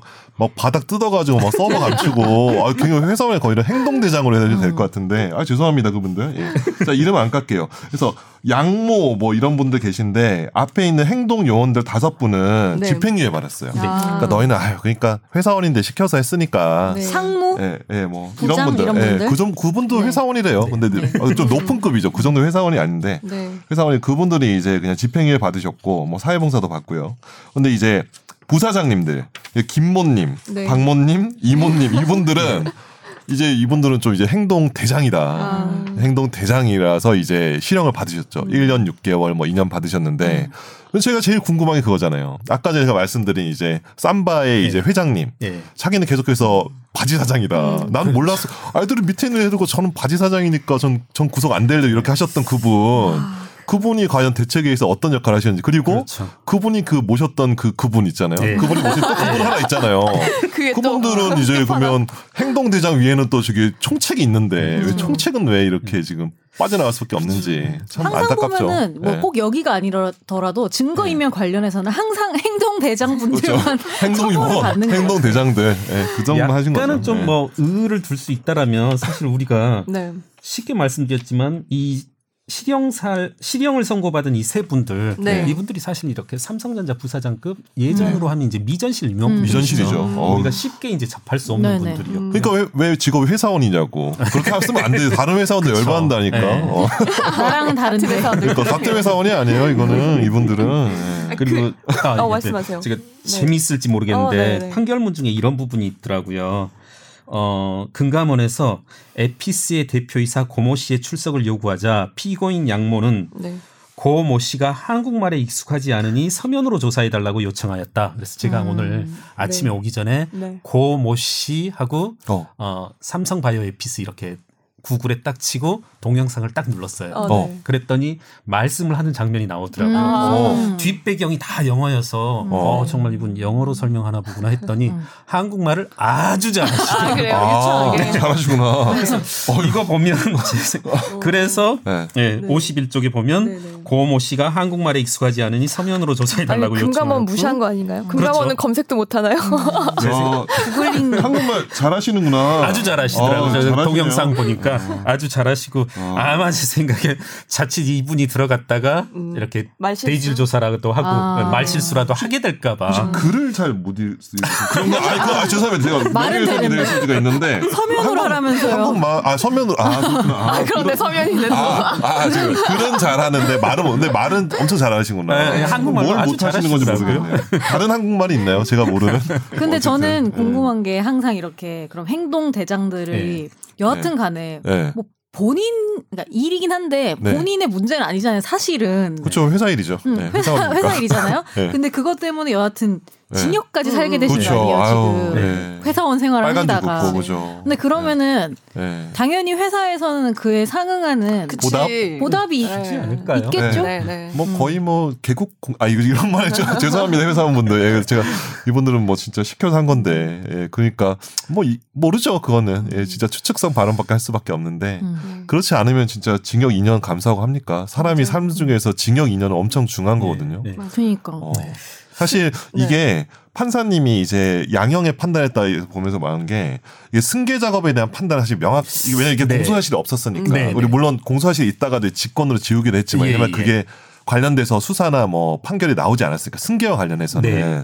근데 판사가 증거 인멸에 대해서 판단을 형을 정- 형을 정함에 있어 그 증거 인멸도 목적이 있는 거잖아요. 네. 어떤 사건을 감추려고 증거 인멸을 네. 하는 거잖아요. 네. 근데 그 어떤 사건이라는 게 뭔가 명확하지 않기 때문에 내가 그걸 감안해서 형을 정했다라고 했거든요. 예. 근데 만약에 그 분식회계라는 그 본류가 확정이 됐으면 이분들은 훨씬 형을 많이 받아요. 아, 네. 아 그래요. 2년이나 1년 6개월이 아니죠. 예. 4년. 왜냐하면 훨씬 더 중대한 사건을 예. 그러니까 근데 이 중대한 사건이라는 것들이 수사나 뭐 이런 것들이 확정이 안 되니까 네. 판사도 고민을 하다가 형을 정한 거죠. 1년 아, 6개 네. 2년. 제가 보기에는 그 사건이 만약 확정이 된 상태에서 이 증거인멸 받았으면 네. 2년에서 안 끝나죠. 4년 음. 5년 가죠. 음. 교사님 그러면 네. 이게 2심이나 대법원 음. 갔는데 그 사이에 그 사건이 선고가 났어요. 1심 그러면 판결 났어. 네. 수 어. 그럼 형이 충분히 올라갈 수 아. 있죠. 음. 양형이 좀 네. 반영을 이번 그래서 안심하실 때 아니에요. 근데 이제 검 근데 뭐냐 2심을 얼마나 오래 끝 오래 그래서 빨리 끝내신 게 더 좋으실 수도 있죠. 네. 사면이나 이런 걸뭐 음. 나중에 형 근데 뭐 이거 다 알겠죠 이분들은 음. 훌륭하신 자문 변호사님을 다 두시니까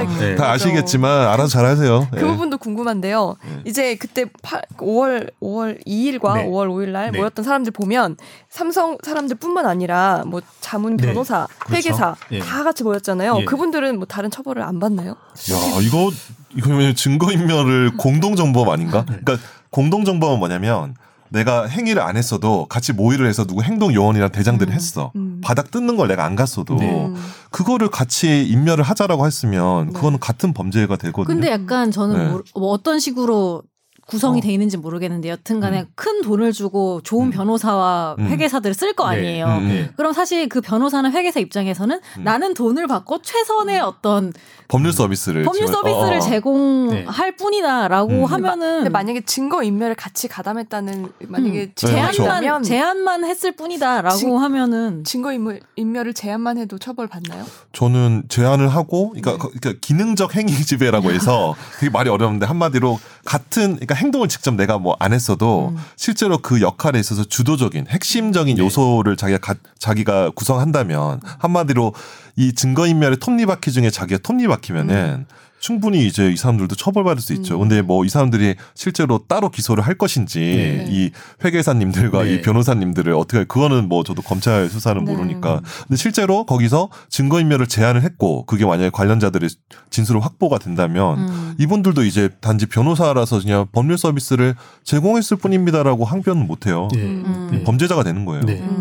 네. 음. 누구신지 모르겠는데 돈 많이 받으셨나 보네. 요즘 많이 받겠죠. 잠이 안 오실 것 같은데. 참안 오실 것 네. 같은데. 어. 그 그러면 회계사님은 앞으로 남은 예. 그 이제 기소가 안된그 예. 사건은 어떻게 될지 될지 좀 간단하게 물론 잘 되리라고 예상한다고 하셨지만 제가 봐서는 이 이제 인멸된 네. 음. 어, 증거물들 각종 음. 문서들을 다 복원했고 찾았다고 알고 있고요. 어, 그래요? 예, 예, 일부들을 아. 이제 언론 보도들을 통해서 음. 보면 여러 가지 이제 서류들이 드러 나와서 일단 속된 말로 이제 빼박이라고 보고요. 예. 제가 알기로는 뭐 검찰에서도 연말 내지는 늦어도 내년 초까지는 기소하도록 한다. 음. 예. 좀더 아까 말씀하신 우리 변호사님께서 말씀하신 더더더 위로. 위를 목표로 어. 해가지고 음. 하고 있는 것으로 압니다. 저는. 제가 알기로 네. 그 지금 지금은 3차장이 아니지만 그때 3차장이셨던 네. 한동훈 아, 부장님이 한동훈. 아, 네. 삼성 수사를 진짜 열심히 잘하시더라고요. 예. 아. 네. 예. 이런 부분에 대해서 한번 아. 검찰을 칭찬하신 적 있잖아요. 아 칭찬을 할건 해야죠. 네. 제가 이제 사실은 아, 실명이 나오는데 한동훈 차장과 관련해서는 예전에 모 기자분이 한번 이런 말씀을 전해주시더라고요. 수사 초반에 이렇게 참 이제 저희 참여연대가 먼저 참여연대 변명부터 변명부터 하자면 뭐냐면 음. 저희들은 지극히 제한된 자료를 가지고 음. 네. 이렇게 문제 제기를 했었고 뭐 한 건데 자꾸 검찰이 어, 음. 구체적으로 한동훈 차장이 참여연대 문제 제기는 별로 큰 문제가 안 될 것 같다. 그러니까 어, 문제 제기라고 하는 게 큰 쟁점이 안 될 것 같다. 그리고 어, 삼성은 앞으로 못 움직일 거다 이런 말씀들을 하더라고요. 그래서 좀 음. 솔직히 이제 들으면서 기분도 나쁘고 아 그렇죠 나쁘죠. 우리 나름대로 사람인데. 10년 네, 동안 해서 그러니까. 이와 같은 성과를 가지고 나름대로는 음. 이제 삼성 바이오로직스 삼성에 대해서 문제 제기를 충분히 잘 해왔다 생각했는데 기분이 나빴는데 이제 하나하나 이제 드러나는 것으로 이제 보면은 이 문서들로 보면은 정말 또 한편으로 그럴 수 있었겠다. 네. 저희들이 몰랐던 여러 이 가지 정도 문서들. 갖고 있었구나. 예, 예, 아. 그렇죠. 훨씬 많은 어. 거를. 훨씬 더 많은 거 가지고 네. 있는. 사실은 뭐 이제 저희들은 음 드러난 게 뭐 100이고 네. 실체가 100이라면 10을 가지고서 문제 제기하고 주로 이제 이론적인 논쟁을 했었거든요. 음. 이제 연결 자회사가 맞냐, 음. 지분법 관계회사가 아, 맞냐, 막 관계회사 이런 맞냐, 식으로 예. 싸웠었는데 이제 검찰에서는 수집된 증거를 바탕으로 삼성 스스로가 본인들의 주장을 다 이렇게 그 파기시키는 그런 문서들이 그래서 나왔었으니까 어, 에피스 상장을 음. 뭐 한다 하는데 에피스 상장 실패했다는 문서들이 내부적으로 나왔고 아. 그리고 과거 2012년부터 2014년까지는 삼성 바이오 에피스의 가치가 없다라고 주장을 해왔었는데 갑자기? 내부 문서들이 음. 아까 어어. 보시면 바이오 삼성 바이오 시밀러 사업화 계획을 보면은 본인들이 판단할 때도 이미 2012년도부터 상당한. 부분에 음. 예, 기업 가치가 있다라고 평가하고 했었기 때문에 음. 네. 음. 이러한 같은 이제 증거가 회계 분식에 대한 논쟁을 스스로 이제 이렇게 음. 판단을 어, 내려줬다 이렇게 네. 생각합니다. 아 그리고 검찰의 수사 일련의 과정에 대해서는 충분히 칭찬받을 만하다고 생각합니다. 음. 저는 네. 그런 생각이 들어요. 삼성 하면은 진짜 우리나라에서 아까 회사원 뭐 얘기하셨지만 회사원도. 굉장히 돈을 많이 받잖아요. 그렇죠. 아니, 그렇지, 네. 그렇지. 그- 다른 회사보다. 네. 이 위계 질서를 그렇죠. 떠나서 네. 같은 동등하게 놓고 봤을 때 근데 음. 이렇게 돈을 많이 주는 회사도 결국에는 정보가 새는구나라는 생각이 돈으로 안 되는 게 세상에는. 어, 있구나라는 네. 생각이 들더라고요. 그러네요. 음. 그런 분들 때문에 또 이렇게 수사도 잘 된 거고 예, 예. 그런 제보들 어. 때문에. 사실은 여기도 나오지만 음. 증선이가 한번 이. 사건을 빠꾸 났습니다. 네. 어, 저희도 그러니까. 그게 큰 위기라고 생각했는데 그러니까. 그 한번 빠꾸 났던 게 여기에도 나오지만 음. 한 제보자분이 음. 내부 제보자분이 이제 서류를 가져오면서 큰 반전이 일어났죠. 그러니까요. 그러니까 그 금감원에 그- 갖다 준 거죠. 맞습니다. 그 네. 제보자를 저희도 그때 막 제가 그때 경제부였거든요. 찾으려고 예. 엄청 노력을 아, 했는데 예. 끝까지 찾지는 못했어요. 네. 음, 안 찾아야죠. 그분이 네, 지켜줘야지. 삼 성 내부자시겠죠? 예, 그러시겠죠. 어. 뭐 나중에 음, 네. 밝혀, 아, 밝혀졌다기보다는 이제 금융감독원에서는 이제 음. 포상 계획에 따라서 포상한 음. 것으로 알고 있고요. 네. 음. 아 정말 이게 내부 고발이 정말 네. 중요한. 예. 맞아요. 왜냐면 이게 저 그분 없었으면은 이게 시작부터 사실 중선이 단계에서부터 이미 날라갔을 그렇습니다. 가능성이 네, 있는데 네, 네. 정말 중요한 감사합니다. 예. 음. 저희 이제 상당히 위기 의식을 가졌거든요. 이게 음. 절대 증선위에서 내려 보내려고 했고 음. 어, 금감원은 한번 우리 내려받을 수 없다. 지금 그것 음. 가지고 판단을 해라고 했는데 상당히 그 과정에서 이제 아. 알력이 있었고 결국은 증선위의 힘이 이제 이겼었죠. 네. 내려 보냈었고 이 과정에서 그러면 자칫 이제까지 금감원이 고의적인 분식이라고 하는 했던 판단이 어그러질 수 있다 이런 생각을 했었는데 이제 그와 같은 반전이 있었죠. 음. 내부 제보자에 의해서 어떻게 보면 이제 삼성 입장에서는 40으로 막으려고 했던 거 70, 80, 120이 돼버렸었던 음. 상황이었죠 그때 네. 네. 그 내부 문서가 밝혀진 거. 저는 좀 재밌었던 게 최근에 우리가 막 방송에서 다뤘던 판결이나 이런 음. 것들은 다 증거도 막 제대로 없고 맞아요. 막 공소시효 그치, 끝나고 뭐. 약간 네. 약간 답답한 것들 네. 많이 했거든요. 근데 이거는 되게 알차 내용이 많아 팩트도 많고 그래서 어. 되게 좀 재밌었던 것 같아요. 어. 이게요 증거 엄청 몇. 번 제가 말씀드렸던 건데 어 제가 여러 회계법인의 질의하고 해서 다 여러 교차 검증도 한 건데 단한 번도 우리나라의 회계법인이 회사가 금감원 증선위의 판단에 대해서 아니다라고 소송 제기한 적이 없어요. 아 음. 그래요. 혹시 이제 몇 번 소송이 있더라 하는 건 뭐냐면 고의가 아닌 중과실입니다. 이런 거. 음. 네. 이런 소송은 있었을 때 분식이다 아니다라는 소송은 없었거든요. 음. 사실 이게 맞을 수밖에 없는 게 회계 분식 여부에 대해서 국내 최대의 어떤 전문가적인 조직 그리고 감시기관 금감원 증선이 감리위 여기에서 총네 음. 번의 판단을 한 거거든요. 음. 네. 음. 이와 같은 판단이 선 이상은 저도 여러 차례 이런 회계 분식과 관련된 소송들에 참여해보고 했는데 네. 법원의 판단도 결국은 금감원 증선의 판단에 의존하더라고요 전적으로. 음. 아. 예. 사실 법원의 판 뭐 이런 말씀 실례될지 모르겠지만 전문성. 네. 판사분들이 어떤 판단을 내릴 수 있겠습니까? 음. 대개는 금감원의 판단에 의존해서 내리는데 금감원과 증선이가 일관되게 고의적인 회계 분식이라고 판단을 내려진 이상은 네. 절대 흔들릴 여지는 없다. 아. 다만 지금 삼성이라는 것 때문에 네. 다들 좀 음. 위축되고 어. 두려워하고 하는 게 있는데 이게 보니까 이제 삼성바이오로스의 이제 결국은 이, 이 관련자 이제 행동대장들의 형사 판결과는 별개로 예. 회사 자체 가 이제 제재를 받았잖아요. 그렇습니다. 이제 대표이사 및 담당 임원 예, 예. 해임 공고, 예. 감사인 지정 3년, 뭐 네. 과징금 80억 부과했는데 예. 거기에 대해서 이제 로직스가 이제 저항해 가지고 행정 소송을. 제기해야. 했는데 거기에 대해서 이제 집행 정지라고 해서 예, 예, 행정 소송의 효력, 그러니까 그 처분의 효력, 과징금 네네. 부과 효력을 정지를 일단 법원은 받아줬죠. 그렇습니다. 왜냐하면 이게 네.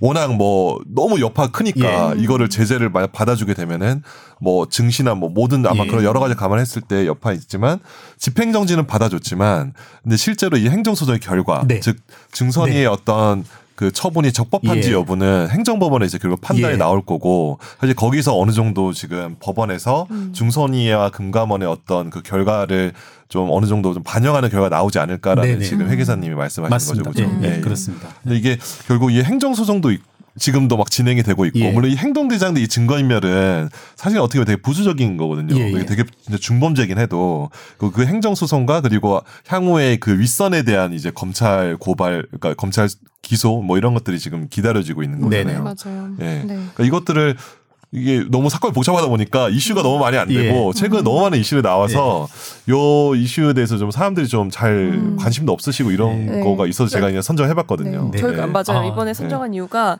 사실 이렇게 보지 않으면 관심을 갖고 보기가 너무 어려워요. 음. 기자들도 그런데 일반 사람들은 얼마나 심하겠어요. 음. 그래서 이 방송을 계기로 이걸 들으시는 분들만이라도 좀 앞으로 음. 좀 팔로업도 해주시고 음. 관심도 갖고 네. 더 중요한 이제 제, 그 기소가 남았잖아요. 음. 네.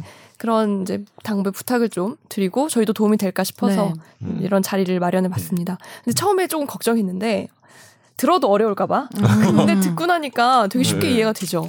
음. 네. 제 머릿속에는 그 조카 아들 이런 게 남아있어 지금 어, 이거 비유가 너무 적절하셨어요. 그러니까 기본적으로 그러니까 삼성 바이오로직스를 제일모직이 이제 지분을 가지고 있으니까 그렇습니다. 제일모직의 가치를 뻥튀기 하기 예. 위해서는 음. 로직스의 가치를 뻥튀기 해야 예. 되고 음. 로직스의 가치를 뻥튀기 하기 위해서 네.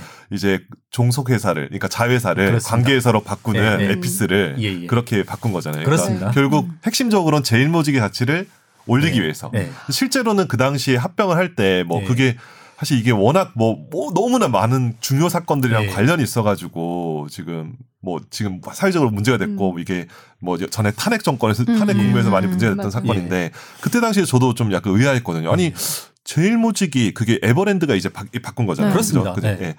근데 제일 모직이 저렇게까지 저도 주식을 잘 모르지만 삼성 물산에 비해서 네. 고평가될 수 있나라는 생각을 많이 음. 했었거든요. 정말 그게 제일 모직이 사실은 조금 뭐 억울해하실 분들도 계실지 모르겠지만 제일 모직의 실체는 저겁니다. 에버랜드 그리고 에버랜드. 이제 패션 부분 그렇죠. 이거고요. 빈폴 빈폴. 네. 그리고 저기 뭐지 섬유 부분, 그러니까 네. 서- 소재 부분, 네. 소재는 완전 삼성 애들. 이러한 이제 회사와 삼성물산과는 이제 감히 비교 자체가 불가능하죠. 사실은 합병 이전에 매출, 뭐 순자산, 영업이 이 세 가지 면을 다 보더라도 삼성물산이 세 배 정도 다 많습니다. 다. 그런데 합병 비율은 반대가 됐죠. 왜냐면 1대 0.35. 옛날에 제일 모직의 전신 에버랜드가 네. 에버랜드에 대한 여, 거기서부터 시작하잖아요. 그렇죠. 삼성의 지배 네. 구조가. 그러, 그래서 사실은 뻥튀기할 수밖에 없는 네, 거죠. 예. 그렇습니다. 예. 그렇다면 아, 네. 말씀. 아니 아닙니다. 그렇다면 아, 네. 이번 사건에서는 그 승계 작업까지 네. 에, 승계 작업을 위해서 이런 일을 벌였다고까지 네. 연결이 될 수 있을 거라고 보세요? 어 앞 서 이제 국정농단 사건에서 1심 판결이 승계라는 이슈를 명확히 이제 음. 적어줬고요. 네. 그리고 2심에서 이제 문제의 그쵸. 판단 음, 이제 네. 승계라는 이슈는 없다. 맞아요. 네. 다행히 3심 네. 이제 대법원에서 네. 그 이재용 그 부회장의 어떤 현안은 승계일 수밖에 없다 이런 판단이 음. 내려졌기 네. 때문에 그리고 사실 이 여러 문서들이 제가 또 열람도 하고 했습니다마는 네. 승계라는 이슈를 빼놓고서는 이유가 그 없어요. 작성되지 않습니다. 아, 미전실의 그래요? 많은 문서들이 음. 이건희 회장으로부터 이재용 부회장으로의 승계라는 과정 그리고 승계 과정에서 여러 가지 어떤 법적인 난점 음. 이것들을 어떻게 돌파할 것인가 그 과정에서 이제 회계 처리를 그리고 합병 과정을 어떻게 돌파할 것인가 음. 이런 문서들이 많이 이제 생산됐고 그런 것들이 음. 이제 이번 그 압수수색 과정에서 음. 그리고 이제 증거인멸을 복원하는 과정에서 음. 다 드러나서 음. 그것을 우회할 수 있기는 그걸 부정하기는 음. 힘들지 않나 음. 이렇게 생각합니다. 음. 네. 좋은 결과를 그러면 한번 아. 기대해 보겠습니다. 음. 누구에게 좋은 결과인지 모르겠지만 아 이게 제가 근데 저도 이게 뭐 녹음하면서도 이게 사실 삼성이 워낙 뭐 큰 회사잖아요. 네. 뭐 저도 뭐 거- 저도 관련인들 삼성에 많이 근무하고 이러지만 예. 기본적으로 이제 진짜 대한민국을 대표하는 기업이 예. 이런 분식 회계를 하고 이런 정말 저도 좀 충격받았어요. 사실 음. 삼바가 진실이 아니기를 되게 기도했던 사람인데 네, 네. 나 서버 뭐 뜯어서 밑장 뜯어가지고 뭐 하고 이런 그렇죠. 것들 보면은 네. 와 이게 정말 외국 사람들이 과연 이게 실 한국이라는 기업 그러니까 한국의 어떤 그러니까 기업을 넘어서 한국이라는 어떤 나라 자체에 대해서 신뢰를 더 떨어뜨릴 수 있는 네. 그런 행동들을 이제 이 향후에 다른 기업들도 절대 하면 안 되는 거예요. 그렇죠. 네. 그래서 더더욱 또 이거를 밝혀내고 하는 네. 하는 건데 음. 이거를 뭐 진짜 삼성이기 때문에 아 좀 봐주자 이렇게 하면 안 되고 네. 더더욱 또 이게 향후에 이런 일이 다시는 없도록 예. 해야 되는 게 중요하지 않을까. 네. 예. 그 이제 이런 생각이 드는 하나 거예요. 예. 하나 염두에 두고 싶은 것은 음. 이와 같은 삼성의 일련의 작업들이 밑장을 뜯어냈 고 예. 문서를 숨기고 은닉하고 없애고 하는 것들이 누구를 위한 것이냐는 것을 청취자분들이 한 번쯤 되새겨 보셨으면 해요. 그렇죠. 이게 삼성의 기업 가치를 높이기 위해서 했다라고 하면 일면 아주 100분의 1, 1000분의 1 이해할 수 있는 측면이 있을지라도 음. 이게 생각해 보면 무엇을 위한 겁니까? 이건희 회장에서 이재용 부회장으로 승계를 말고는 설명할 수 있는 길이 없거든요. 그렇죠. 이건 우리나라. 자본주의 원리, 주식회사 원리에 정면으로 상치된 것이고요. 음. 명백한 범죄 행위이기 때문에 네. 이와 같은 사기 행위 그리고 뭐 범 은닉 행위에 대해서 단죄를 함으로써 삼성이 망한다, 국가 경제에 위기가 온다 전혀 아, 그럴 리가 아닙니다. 없고요. 네. 예, 예. 잘 돌아가고 있어요. 네. 국가 경제를 위해서도 이와 같은 음. 범법 행위는 처벌해야 네. 된다. 그분께서 잠깐 감옥 그러니까. 가 계신 동안 주식이 많이 올랐더라고요. 그럼 네, 아무튼 관계 없습니다. 네. 편하게 가셔도 될 것 같아요. 주식이 많이 오르고 있으니까. 네. 예, 예. 네 어, 오늘 너무 알차고 그 전문성 어, 있었어요. 전문성 있는 방송을 아, 네. 네, 아, 너무 회견하니 감사합니다. 네, 아닙니다. 감사하고요. 저희 많이 위기에 몰리고 있어요. 다음번 방송 꼭 들어보면서 뒷담화가 웃기네. 아 그리고 저 한 가지만 좀 네. 그 음. 소개를 드릴게요. 저희가 이렇게 방송 준비할 때 많이 도움을 준 법조 저희 법조팀의 김기태 안상호 기자에게 아, 큰 감사의 네. 말씀을 아, 전합니다. 네. 아유 감사합니다. 이런 판결문 등을 제공을 아, 해줬는데 네네. 네. 이름을 꼭 말해주고 싶어요. 네. 네, 그 오늘 방송은 여기까지 하는 걸로 좀 길었네요. 네. 하고 다음 방송 때 또 뵙겠습니다. 감사합니다. 안녕히 계세요. 감사합니다.